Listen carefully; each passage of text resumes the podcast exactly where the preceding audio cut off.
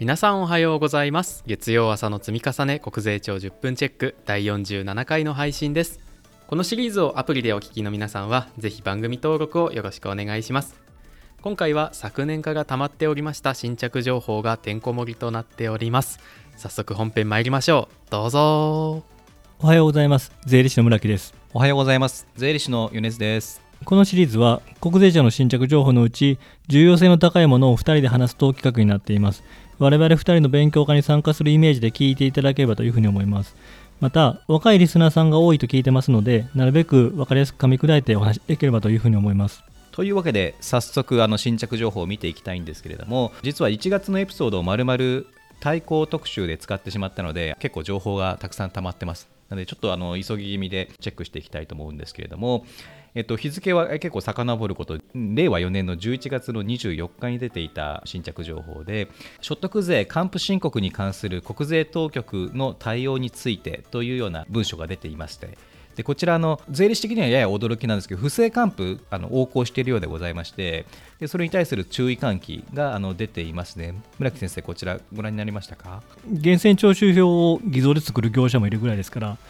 こういう人もいるんだなと思って見てました。いや驚きですね。ちょっと本当にびっくりですね。このポッドキャストを聞いてる方にはあまり馴染みがないかもしれませんけれども、まあ、そういうちょっと注意喚起がされているので一応チェックしてみてもいいかなと思いますと。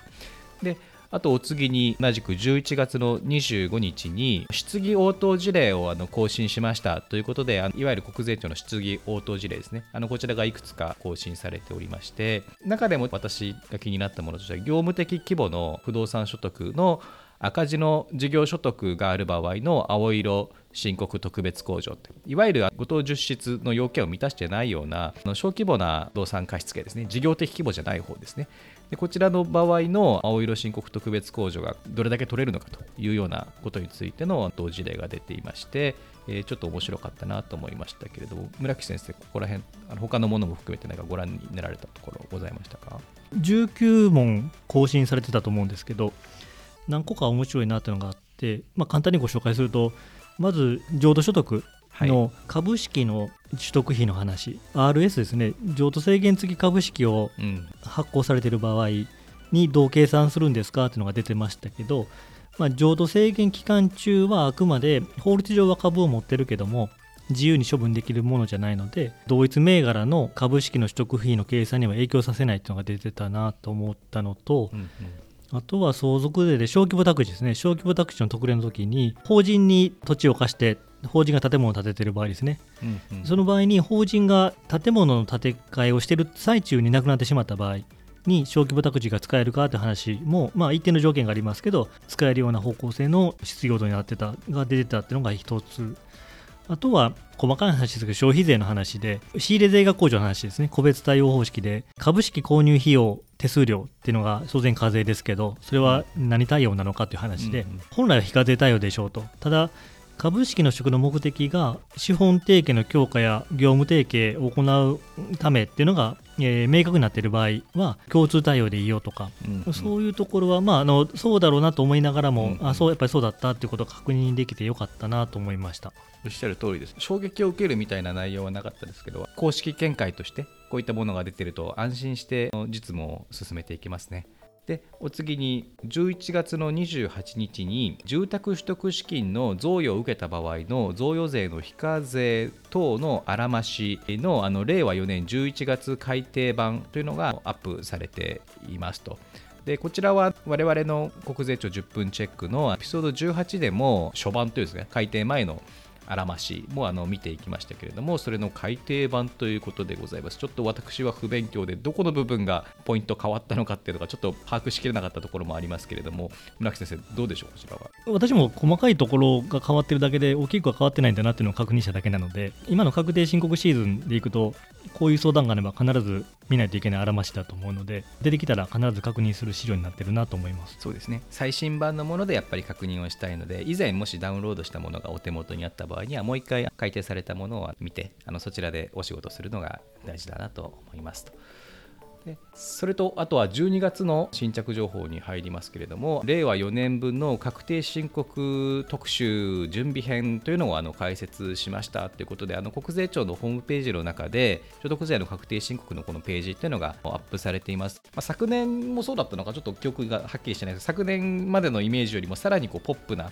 感じ。まさにこうふるさと納税のサイトみたいな感じにすごく可愛らしい感じになっていて親しみやすいようになってるのであのちょっと見てみたらいいんじゃないかなと思います。あとは12月の1日に令和5年版の源泉徴収の仕方というのが出ていたりとかいうこともございますね。で12月の9日に出ている新着情報で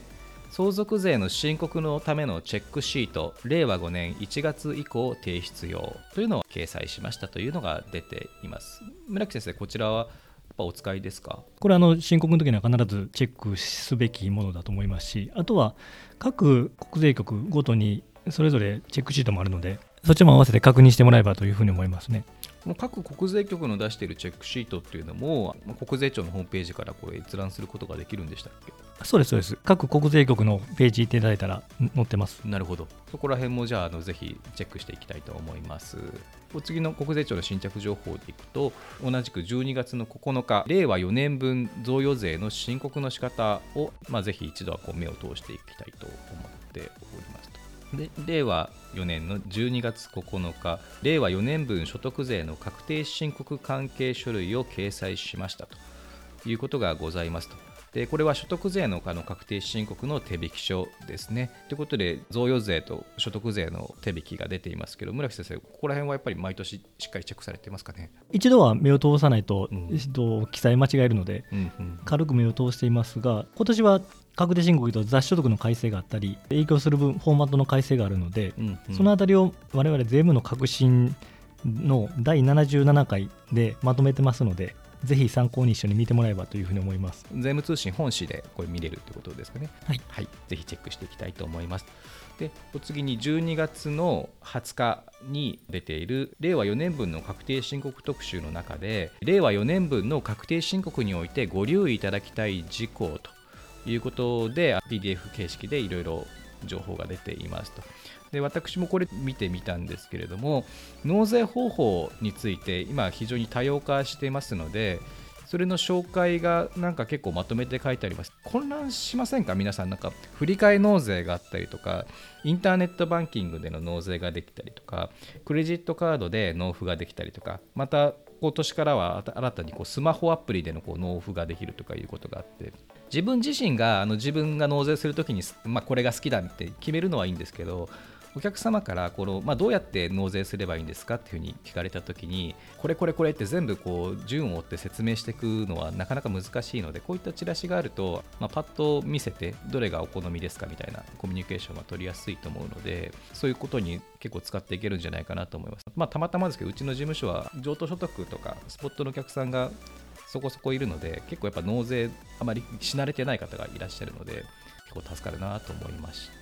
あともう一つ、12月の9日ですけれども、消費税のインボイス制度の実施に伴うシステム修正費用の取り扱いについてというものが出ています。村木先生、こちらはどうでしょう、結構あの税務の論点になるところかなと思いますけれども。いつも消費税が特に中心ですけど、税率が変わったり、制度が変わったりするときに、大体出てくる質疑応答というか、形なんですけど、まあ、今回も出してもらってて、内容としては、えっと、インボイス制度に対応するためにシステムの変更を余儀なくされてますと。でそのシステム変更の費用っていうのは修繕費でいけるのか、うんうん、資本的支出なのかっていう話でなってまして、うん、まあ、皆さんご想像の通りですけども基本的にインボイス制度に対応するためだけの修正であればそれはもう現状の機能の効用を維持するためだからということで経費というか修繕費でいいよと。でただそういうものじゃないもの例えば今まで紙で出したものをデジタルにするための費用も入ってますとかそのあたりのものは現状の紅葉の維持ではないので資産計上ですよという感じで書いてもらっててでポイントとしては作業指示書等から明確である場合っていうのがやっぱり書いてあるので、うん、どういうものなのかっていうのはちゃんと作業指示書に書いてもらって判断しやすいようにしとくっていうのは一つのポイントなのかなと思って読んでました。そうですねそこが後日の調査等でしっかり説明ができるように資料として確保しておいていただくことがポイントかなと思います。はいありがとうございます。というわけで今回は昨年のこう11月から12月に更新された国税庁の新着情報を取り上げてみましたこのポッドキャストでは月1回のまとめ撮りをしています来月3月の配信分は2月の24日に収録を予定していますのでこの番組のフォームへのメッセージも2月の24日までに投稿していただければ次回の収録で取り上げられますのでぜひお待ちしております。それでは月曜朝の積み重ね国税庁10分チェックそろそろ終わりにしたいと思います。はい。確定申告がいよいよ始まりますね。本当嫌な時期ですけどまあ私も億劫になってますが皆さん一緒に頑張りましょう。ありがとうございました。ありがとうございました。頑張りましょう。はい。国税庁10分チェック第47回の配信でした次のまとめ撮りは今月24日を予定しております。24日までにお寄せいただいたメッセージは今度の収録で取り上げていきたいと思います。アプリでお聞きの方は概要欄のフォームから。スペシャルサイトでお聞きの方はご意見ご要望ボタンからメッセージお寄せください。それでは今週も無理せずやっていきましょう。